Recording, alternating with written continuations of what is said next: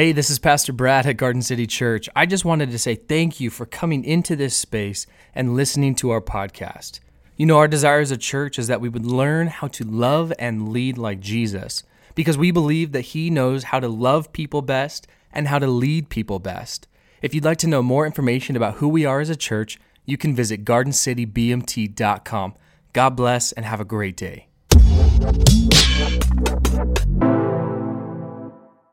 Well, it's exciting to start a new series, but it's also depressing when you read uh, uh, some verses like that. It's like, okay, exiles, great. Okay, what, what are we getting at?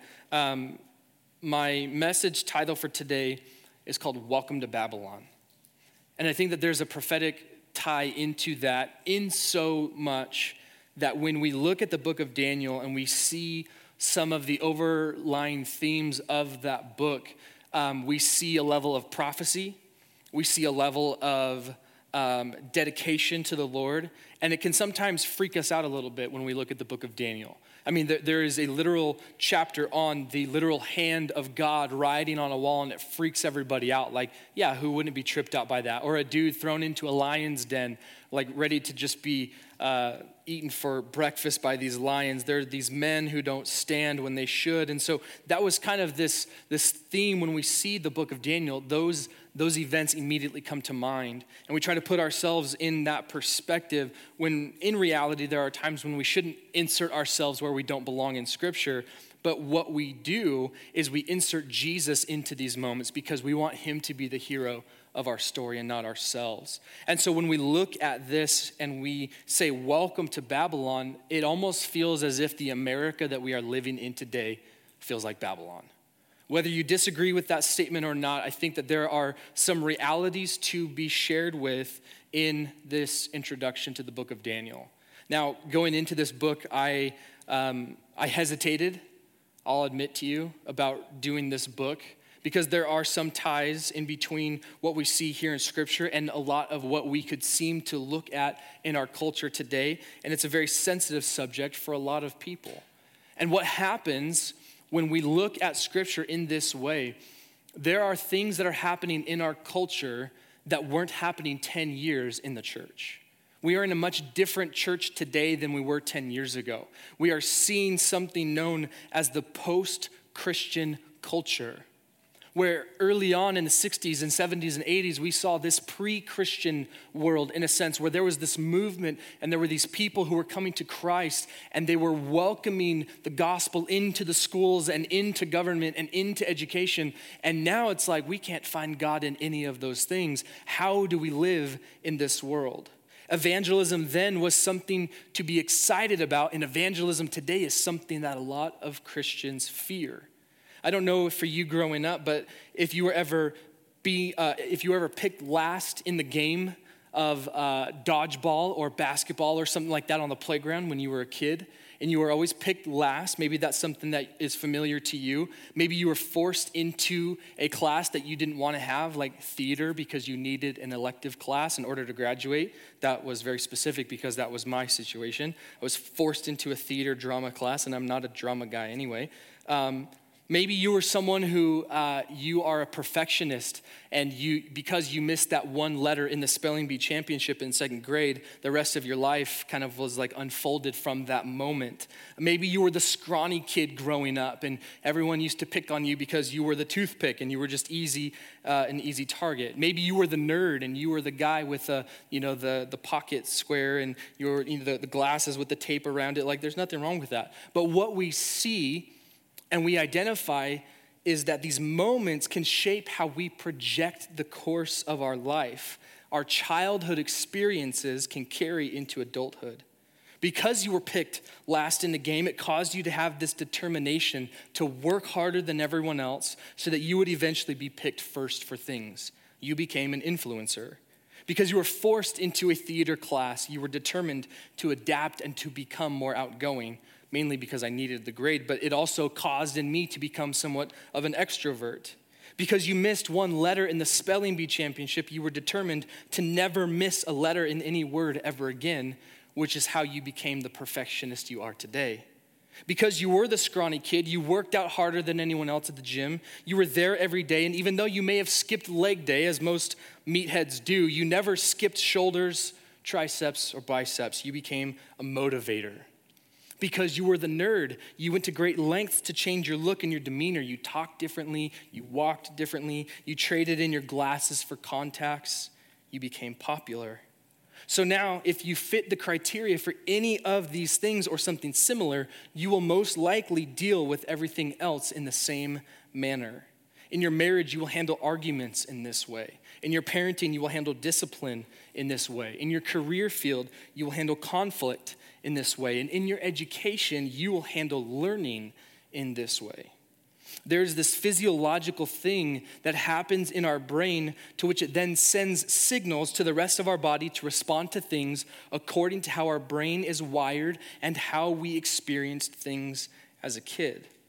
And even childhood trauma can unfortunately create mental instability, misinformed sexuality, and even shallow relationships. To no fault of your own, it can feel like the future is bleak and the purpose of your life has gone out the window. Thankfully, there is a God in heaven who loves you so much that Jesus came to this world willingly giving up of his body and perfectly knowing that a people could not save them from themselves. He stepped in to save us with his strong arm. And even though he received no justice from earthly authorities, he sustained the justice from the Father in heaven. Three days later, we know the story. He rose from the grave, marking the victory over sin and death. And the Bible says that he ascended, he went to heaven, and is seated at the right hand of God, which signifies the right to rule the world and to allow humanity to share in that with him one day in his kingdom. We can rejoice in this story because even though we have projected this desire of wanting to live up to culture's expectations of us, we've grown weary at doing good because we wonder how much is it really making a difference? Culture pushes their agenda onto us, and the sad reality of that is we have allowed culture and society to subliminally hijack our Christianity. It was the rapper Lecrae who said, If you live for the approval of people, you will die by the rejection of people. And so it's how we view this culture and in this cultural moment will help us determine how we deal with the people around us.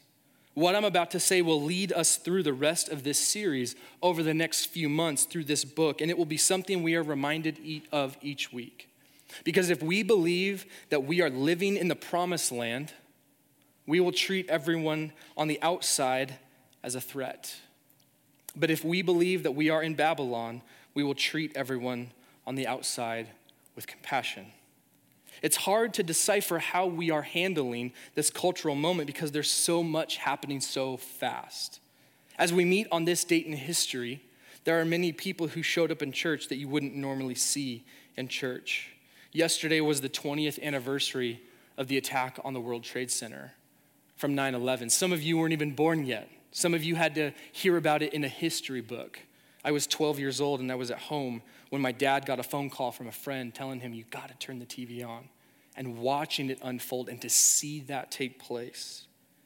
And it was from that terrorist attack on September 11th, 2001, that sent the world into a spiral of confusion and fear. And it was 9 11 that caused many to think the end of the world was not near, but was now here.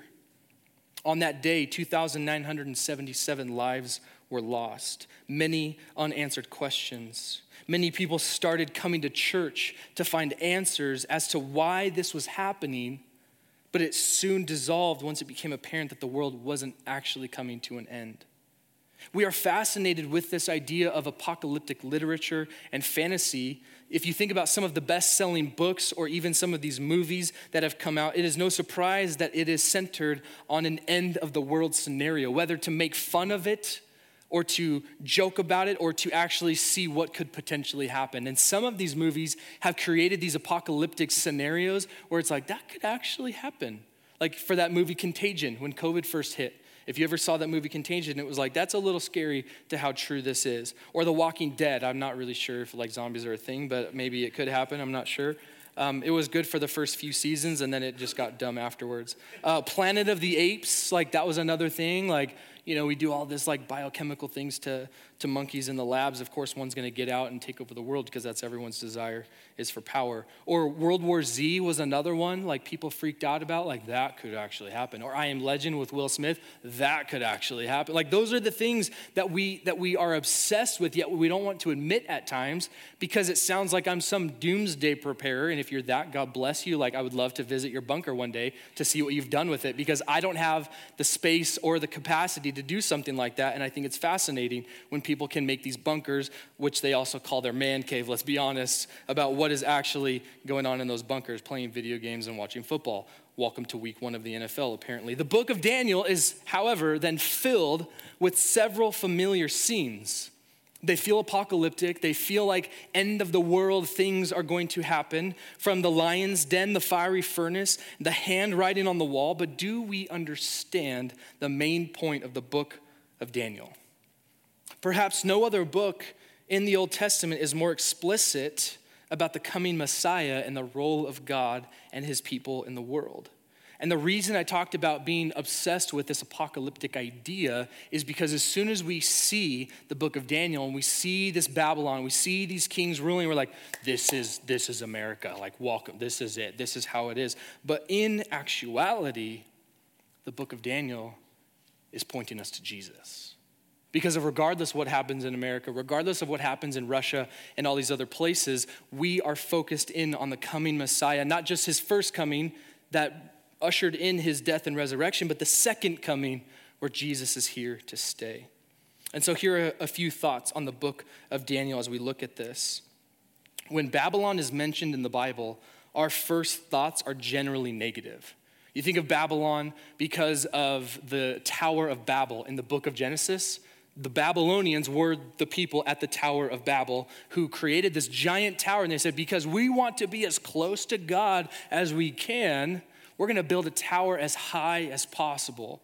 And it was in that place where the Tower of Babel came crushing down, and God sent a, a weird language barrier over a lot of different people and dispersed them because of their self righteousness. Welcome to Babylon. We might recall the ungodly aspirations of those people who built the Tower of Babel. We might think of Babylon in the last book of the Bible in the book of Revelation, where it becomes the prophet's preferred term for speaking of God's judgment. Revelation 14 tells us that there is another angel, a second following, saying, Fallen, fallen is Babylon the Great.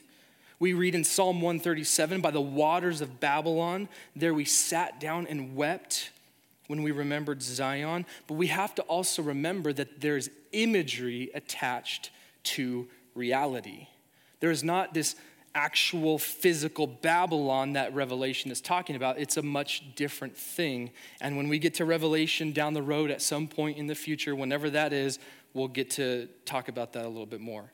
But despite these verses, there is another way to understand Babylon that I think would better inform us of our reading in the book of Daniel. The words of the prophet Jeremiah shows here in Jeremiah 29 that the negative perspective on Babylon, while it's not entirely wrong, is actually incomplete. There's another prophecy, you can read it later in Jeremiah 51, that talks about this idea of the uniqueness of God's plan for Babylon during Daniel's exile. Other theologians have said that there is an easy way of missing God's plan of Babylon and Daniel's exile. So, referring back to our earlier reading in Jeremiah 29, the last line is important. It says that God wants prayers made on behalf of Babylon because he intends to bless it while God's people are at home there.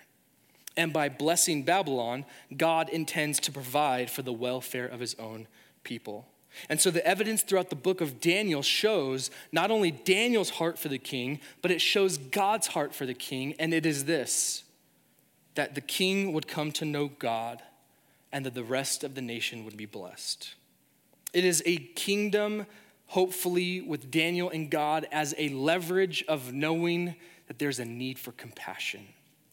When we see the dreams of King Nebuchadnezzar in the next few chapters, in the next few weeks, with Jeremiah's prophecy in mind, it demonstrates that God has a message for the world as well as a desire to bring salvation to those who dwell there. And so it's in this place where we read about Daniel and his buddies who are coming into exile. It's being in exile. Because can you imagine for a moment a foreign empire attacking your city, arresting many of the city's people, and then deporting them to a faraway place? That's what happened in Jerusalem. Babylonian troops marched into the city, humiliated the Jews. They chained up many of them, took them off to be slaves, and many of these captives were very young, including Daniel and his friends, Hananiah, Mishael, and Azariah, also known as Shadrach, Meshach, and Abednego. These young dudes were around 13 to 14 years old, and they were being groomed into a way where they could eventually become the authority figures in the city of Babylon. And so the goal of the Babylonians was to convert young men like Daniel to become a Babylonian. They wanted these men to talk and to dress and to eat and to worship and to think like a Babylonian. They wanted them to forget about their homeland and their people and to give their loyalty to Babylon and her king, Nebuchadnezzar. And we know that Daniel and his friends would serve their captors diligently, interesting, but they would not be converted. They would remain Jews, loyal to their God of heaven, even in their days of exile. And so the stories about Daniel and his friends, which we will start with seeing next week, gave the Jews a model of exactly how we should behave while living under a government. Like Esther and Mordecai, these young men lived according to the exile ethic. Daniel and his friends, they worked hard. They served their captors. They served without sedition or rebellion. They were above reproach. Even their worst enemies struggled to find fault in them. They were respectful and submissive to the rulers over them. However, their true loyalty was to God, and they would often disobey the laws of Babylon or Persia in order to be loyal to their covenant with God.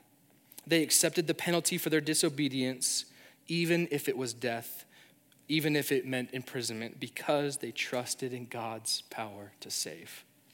The first six chapters are different examples when this, when this ethic of exile was lived out by Daniel and his friends, and how every single time God delivered them.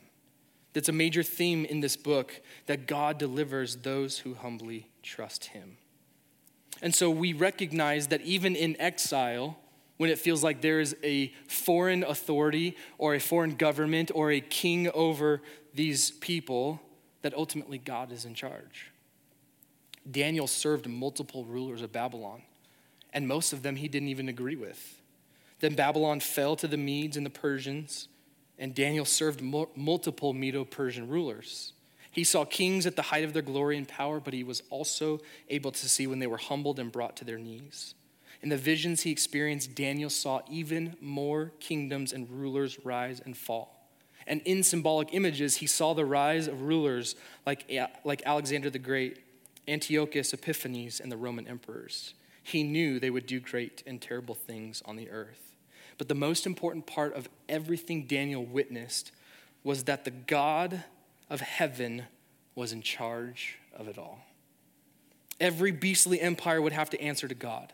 God allowed them to rise and to serve his purposes, but then he would bring them all to account because every evil deed, every injustice, every drop of blood spilled would be brought before the throne of God and he would judge righteously. And it's in this truth that God is in charge of kings and kingdoms. It would be of great comfort to us, a people, and a great comfort to Daniel and his friends as they were living under this oppressive time for hundreds and hundreds of years to come, which then brings in the Messiah's kingdom. God showed Daniel a secret, a promise, if you will, that he would eventually send a king to establish a kingdom that would last forever. A kingdom that would never fall. This kingdom would start small, but eventually it would fill the entire earth. This kingdom would smash to pieces all the other kingdoms of the earth, and it alone would stand forever with the Son of Man as its king. Daniel and those like him exiled and dispersed throughout the world would have to be faithful and patient, waiting for God's coming deliverance. But just as God delivered his, his people from Egypt, he would deliver this exiled people. He would forgive their sins. He would establish his kingdom. He would judge every kingdom of the earth, raise the dead, and be with his people forever. And it is for us today to remember that we are living as exiles in this world. Though the Messiah has come and has finished his work and his rule has been established, we continue to live, as the Bible says, as exiles, as aliens, as sojourners in the kingdoms of men. We must continue to wait and to be faithful. We must continue to strive to live out our lives above reproach. We must not fear death. We must give our allegiance only to our King and his kingdom. For us, in the English speaking West, this world has tended to feel very much like home, and our treasures have been right before our eyes. Perhaps it is only in the last few years in the United States that we have finally faced that what the Bible says is true. In this world, we truly are sojourners and exiles from 1 Peter 2 11. That reality has been clouded and obscured by the size and the legal protection of the church in most of the Western world. But this world, if you remember, is not actually our home. We're not supposed to settle down here. We're not supposed to expect the church to be large and influential and respected. Christians are increasingly going to be seen as different and not in a good way. We are increasingly going to have to choose between obedience or comfort. The next decades will not bring apathy to the gospel, but antagonism.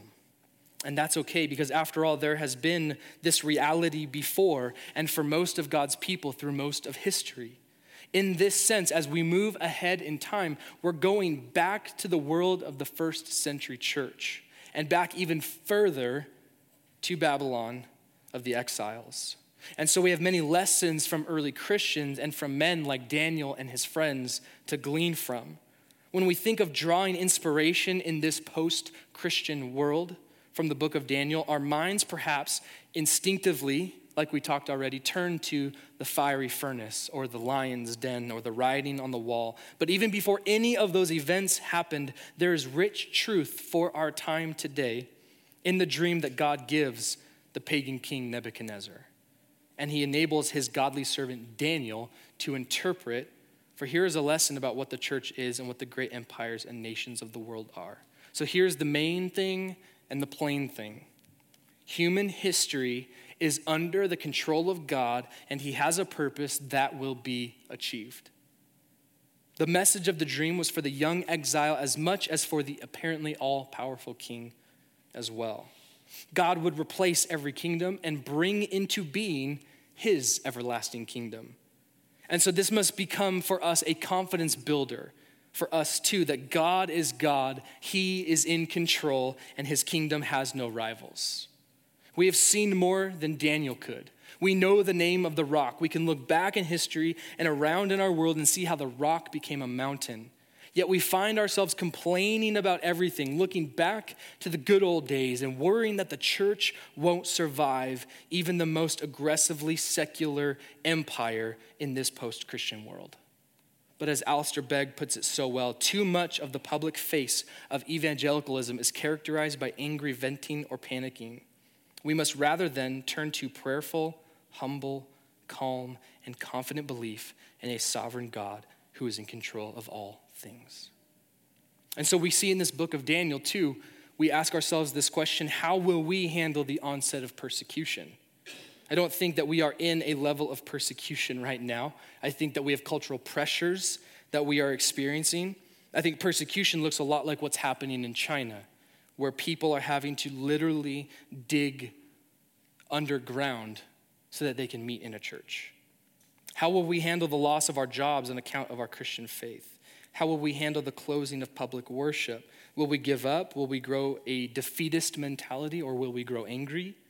Or will we prayerfully, humbly, calm, and confident believe in a sovereign God who is in control of all things? So now, not if we remember that God is God, if we remember that He is in control and that His kingdom ultimately knows no rival, we will allow ourselves to be in the proper place positionally in our world. Alistair Begg continues about this thought of evangelicalism, and he says in the 1920s, Lord Reith, who helped establish the BBC, the British Broadcasting Corporation.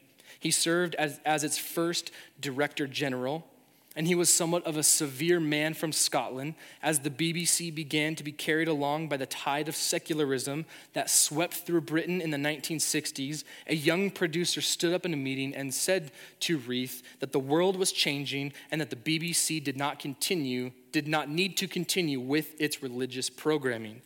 People were no longer interested in religion, he said, and the church was becoming increasingly obsolete. To which Reith, who was six foot six, stood up to this young man to take his seat, and he stood up and said, The church will always stand at the grave of the BBC.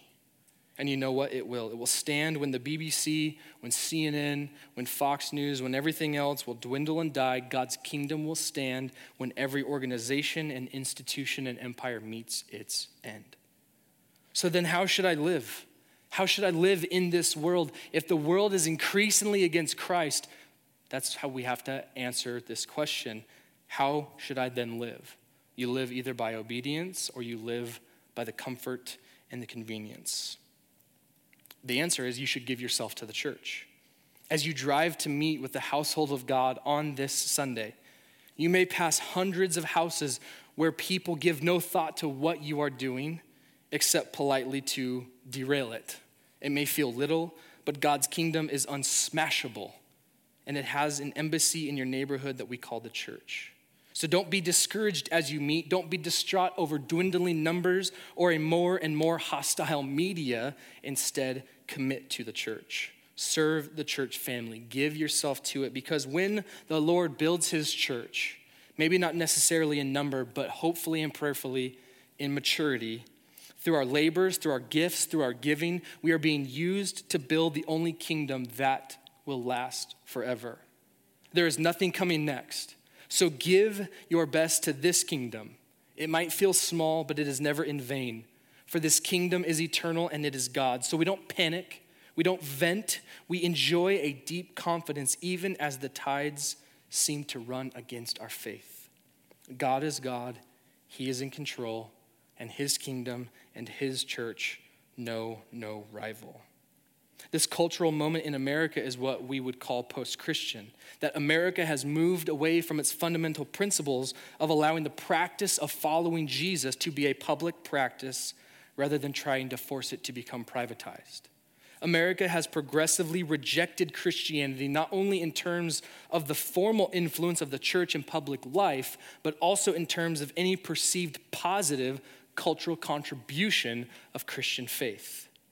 With a few exceptions, it is now not a cultural advantage to be known as a Christian or to engage in godlike things in our society, but rather it is a positive hindrance, according to this world, that we communicate with God and we tell others to fall in line. It's a very hostile word to say fall in line because it's not this dictatorship. God is not saying, that you must live like this and you must obey, although he does say that, it's not the regime that our mind immediately goes to. Because when we think dictator, we think someone who is forcing me into something that I shouldn't be forced into. When Christ does not force you into anything, he says that he knocks at the door and he's waiting for you to open it. And so we cannot come into this mentality thinking that the church is going to lose or that God will not win. Lord, what happened this last election? Lord, what happened in the last five years? We can't ask ourselves those questions because they don't matter. The cultural narrative believes that the church is in decline when in reality, the church will always be moving forward. It is the gates of hell that cannot prevail against the church. It's like ice in the veins, the gospel thrives under pressure. The church comes in clutch in the most difficult moments. As the church, we must face these realities together and seek God together for faith to respond in our generation with the same countercultural combination of humility and of boldness and an expectation of the manifestation of God's presence in our life. And it's something that not only characterized the early church, but it also sent revival in other periods of renewal and vitality. So, if this cultural moment's crisis is to become an opportunity, this is the space we must occupy. Whatever your beliefs about certain cultural events is not how the church unites itself. There's a term that has been adopted, a phrase to describe this accelerated, complex culture that's marked by unlimited access. If you need anything in the world, what do you do? Hey Siri, do this. Hey Google, hey whatever other things are out there, DuckDuckGo if that's your thing. You're marked by this unlimited access to anything and everything in the world, right at your fingertips. You hold it in your pocket, you get it out. I don't know the answer to that actually. You look it up, boom, there it is. Like, it's not even an information that creates transformation, it's just an information so that I can actually perceive others that I am this person who's got it all together. And so, as this complex culture is marked by this unlimited access, by this profound alienation, and in a crisis of authority, we call it's been called as uh, the digital Babylon. The digital Babylon. This group known as Barna, they do statistics on church, on culture. They're trying to see the trends that are happening now that are going to shape culture and society in the coming years. And so they, they uh, list four exile groups in this digital Babylon, much like the four young men in the book of Daniel that reside in the actual Babylon. These reside in the digital Babylon. You have the prodigals, the nomads, the habitual churchgoers, and the resilient disciples. And this recent data shows that the church dropout rate is among, has risen among this group of Gen X, millennial, boomer, Gen Z from 59% to 64% in the last 10 years. As more and more young adults leave the church with no plan to return, it's no surprise that only 10% of Christian 20 somethings can be called disciples of Christ. The pages of scripture and human history suggest that there are times when faith is at the center of society and times when faith is pushed to the margins. So, this transition that we are in now, according to this Barna data, shows that there's a transition from faith at the center where there's now faith in the margins. It's happening now in North America and other societies in the cultural West right now. It shows widespread top to bottom changes from a Christianized to a post Christian society. It's the power of screens, they continue, that says in the lives of teens and young adults is incalculable. Even using conservative estimates, the typical young person spends nearly 20 times more hours per year using screen driven media than taking in spiritual content. For the typical young churchgoer, the ratio is still more than 10 times as much cultural content as spiritual intake. And one reason they have come to a conclusion with is that even the most committed Christian families are busier than ever and thus attend church less frequently. Youth group used to, used to serve as a main social outlet for teenagers, but it is being replaced by sports and social media. The number of hours connected, learning, and be discipled in a close knit church community is now a drop of water in the ocean of content pouring out of their screens. All the, all the families in here are like, no screen time today. Uh uh-uh. uh.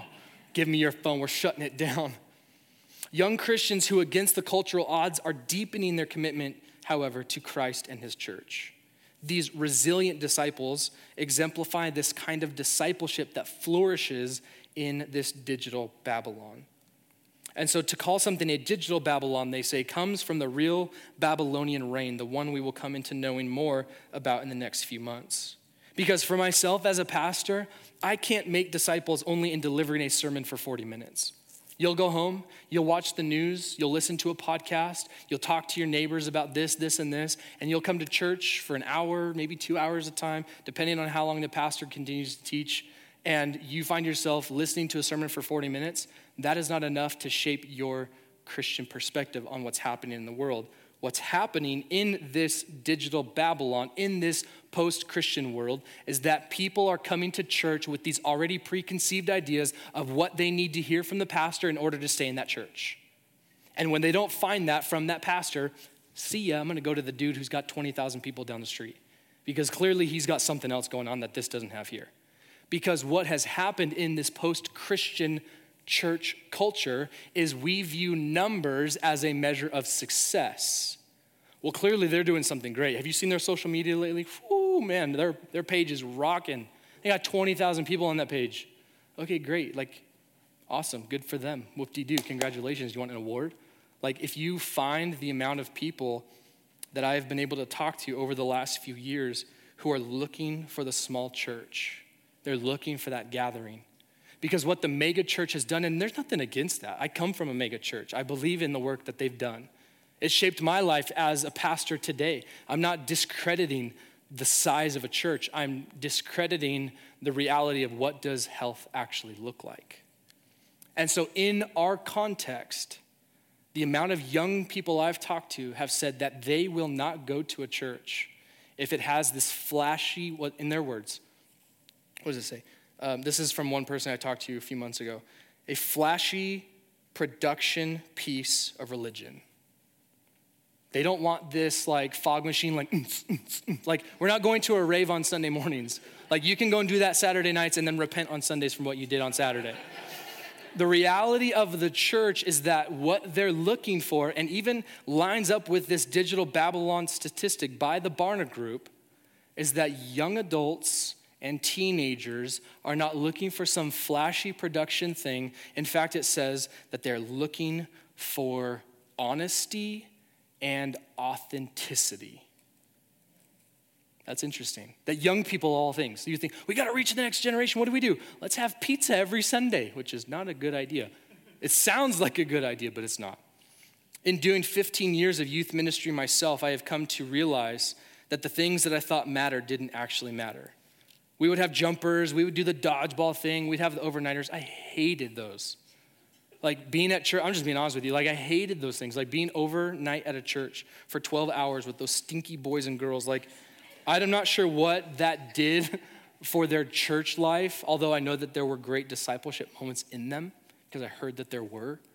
But you know what? A lot of these kids would leave the church because they were in their youth group. They felt ostracized from big church right? You ever heard that? Like oh i don't i don't go to big church. That's scary. Like they came to youth group and then when they left the church did their whole thing in the world filled it up with materialism a lot like the prodigal they came back to the youth group because that was their church. And they would come to me 10 years later hey you, you remember me? I'm like i do sort of. How you doing? You're you know you're not short anymore. You're really tall. That's great. That's cool. You're, oh, you graduated college. Okay, awesome, great. And they said, I don't remember what you taught on. I'm like, okay, that's great. I don't remember the worship. Awesome. I do remember the dodgeball. That was cool. And they said, but I remember when you when you remembered my name. It's like, interesting. And it was from that moment on where we started to shift our youth ministry into something different. Like, guys, you can have lights up, but we're not going to have this like disco dance rave thing happening. We're not going to listen to Skrillex 24 7. We're going to get down to the honest, authentic gospel. And it started to shape and to form what was happening in these young people's lives. I don't take credit for that because it was a team that did it apart from what I was doing. And this reality has hit that in this post Christian world, it comes as no surprise that the influence of Christianity in the United States is waning rates of church attendance, religious affiliation, a belief in God, prayer, and Bible reading have been dropping for decades. This is not something new. So, as believers, we are faced with two underlying questions Has the church lost confidence in the gospel? And do we believe the gospel is good news for our society? Another statistic done by Barna says that Gen Z and millennials see the church as necessary, but that there are too many hypocrites in it as well. Like, yikes. Like, sorry. You know, like, you need to apologize to the generation after you, and I need to apologize to the generation after me, because I'm sure that we have added to that hypocrisy. We might feel our society doesn't really need the gospel. Does the gospel have anything to offer? Have we outgrown Jesus? That's the question everyone's asking. And so we might see Western culture as a lost cause, so impervious to change and so morally degenerate that the only hope is for a swift end. And that's where the Christians come in and say, Please, Lord, just let the rapture happen now. Which is why I think I'm going to be a little sandpaper right now, why so many of us are obsessed with the end times. 9 11, rapture is coming. The Afghanistan thing, rapture is coming. This person who's got elected, rapture is coming, like rapture, rapture, rapture, rapture, rapture, rapture. Always a rapture. It's always the end of the world. And it's this fascination and this fear at the same time. And it seems Christians in America are more concerned for a kingdom they, they can control or change than we are for a kingdom that cannot be shaken. We are at times ashamed of the gospel because we are trying to adjust this kingdom than the one God is trying to build. It's no wonder so many young people are leaving the church because they see more Christians concerned with the American dream than they are with the kingdom of God. If we are concerned with the kingdom of God, we will serve our enemies, we will welcome the poor, and we will love the marginalized. We know the church is not a sinking ship. We know it's not a time for us to form an alliance called a holy huddle where we just kind of sit in like, okay, please, Lord Jesus, just come back now. And now. And right, because Jesus, like blinking of an eye, you're gonna see this, like, now. Like I remember as a kid reading that passage and my, my, my parents and my pastor talking about it. In the blinking of an eye, God's gonna come. And it's like, now. Now. Like you were so excited about the end of time because God was going to bring us to heaven for this thing. But we are not called to man the barricades and wait for the end of the world. We are not even called, dare I say, to defend what is left of cultural Christianity. The Jesus I follow doesn't get elected by people, and yet God is for the people more than anyone might think about any president at any point in time. Because God has more for you than the American dream has to offer. He has given you authority in His kingdom reality. So, how can we remain faithful to our God in a world that rejects Him? Is it even worth standing firm and obeying him when his kingdom often seems so far away? And we have to wonder if that's why many Christians have become more concerned with this kingdom than the kingdom God is king over. How can we live courageously and confidently in nations that do not seek to live under God's rule? We're going to discover that in the book of Daniel in these next few months. And is it possible? Is it just possible that we can be a blessing to our nation and show the power and goodness of our God in such a time as ours? While God's promises of a king and a kingdom are clear and known, the hour of their complete fulfillment seems rather bleak like a figure in the distant shadows.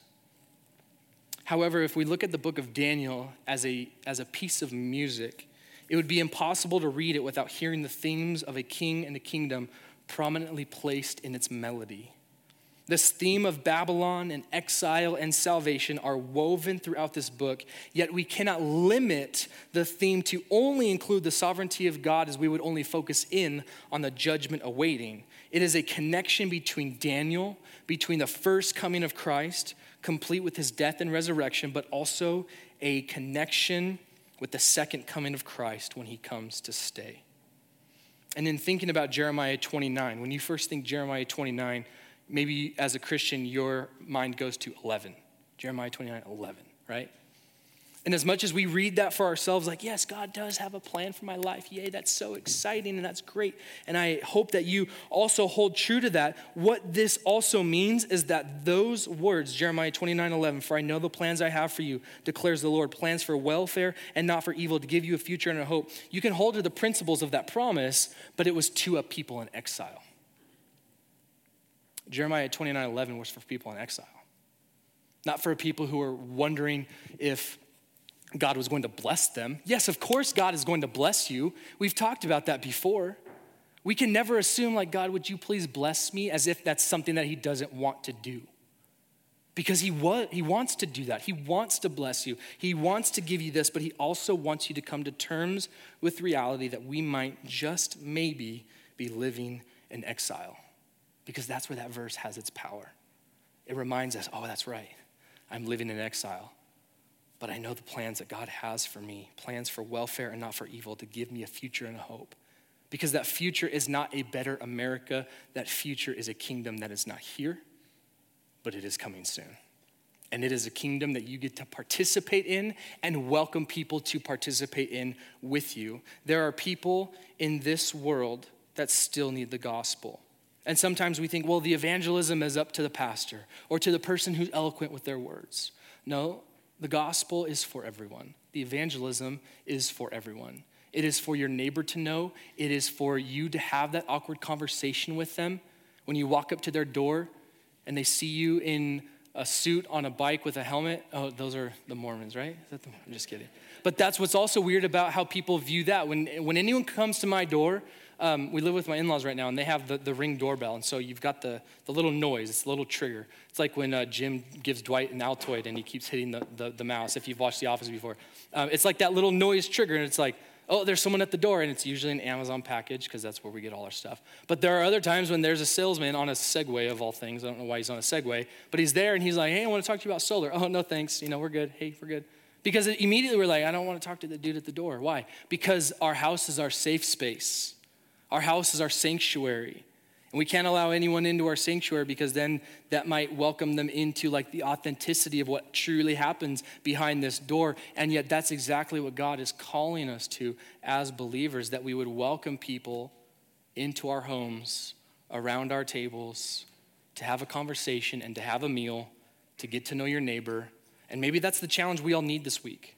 Find someone in your neighborhood. Hey, would you, my, you know, my wife's a great cook. I'm not, she is. Bomb food. Would you like to come over for food? And it's just the simplistic way of people not only hearing the gospel, but seeing the gospel in your life and in your family. A note to the youth.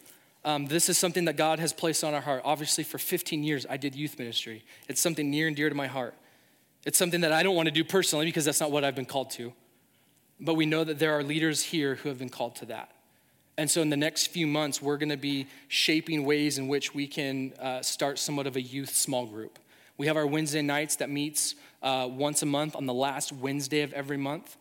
And that's something that we do as a church as a prayer and night of worship. What started with five of us has turned into 25 of us. But what we're thinking about doing on those Wednesday nights is as the adults come together for that prayer and night of worship, that we're going to create a space for the youth to have a spot here at the church as well. And so, as we are young as a church plant, bear with us because we've learned how to crawl. We're, we're crawling a little bit further. And so, we're starting to develop other needs and, and things like that. And so, we want you to know that there's a place even for the youth of our church as well, for your friends at your schools to come and be a part of this. It's going to start slow, but we believe that as we can build momentum, as the church builds, we'll have an opportunity for that to happen as well. And we want it to do, we want, we want to do it authentically and honestly, and we want you to have a, a place where you feel like is safe and secure.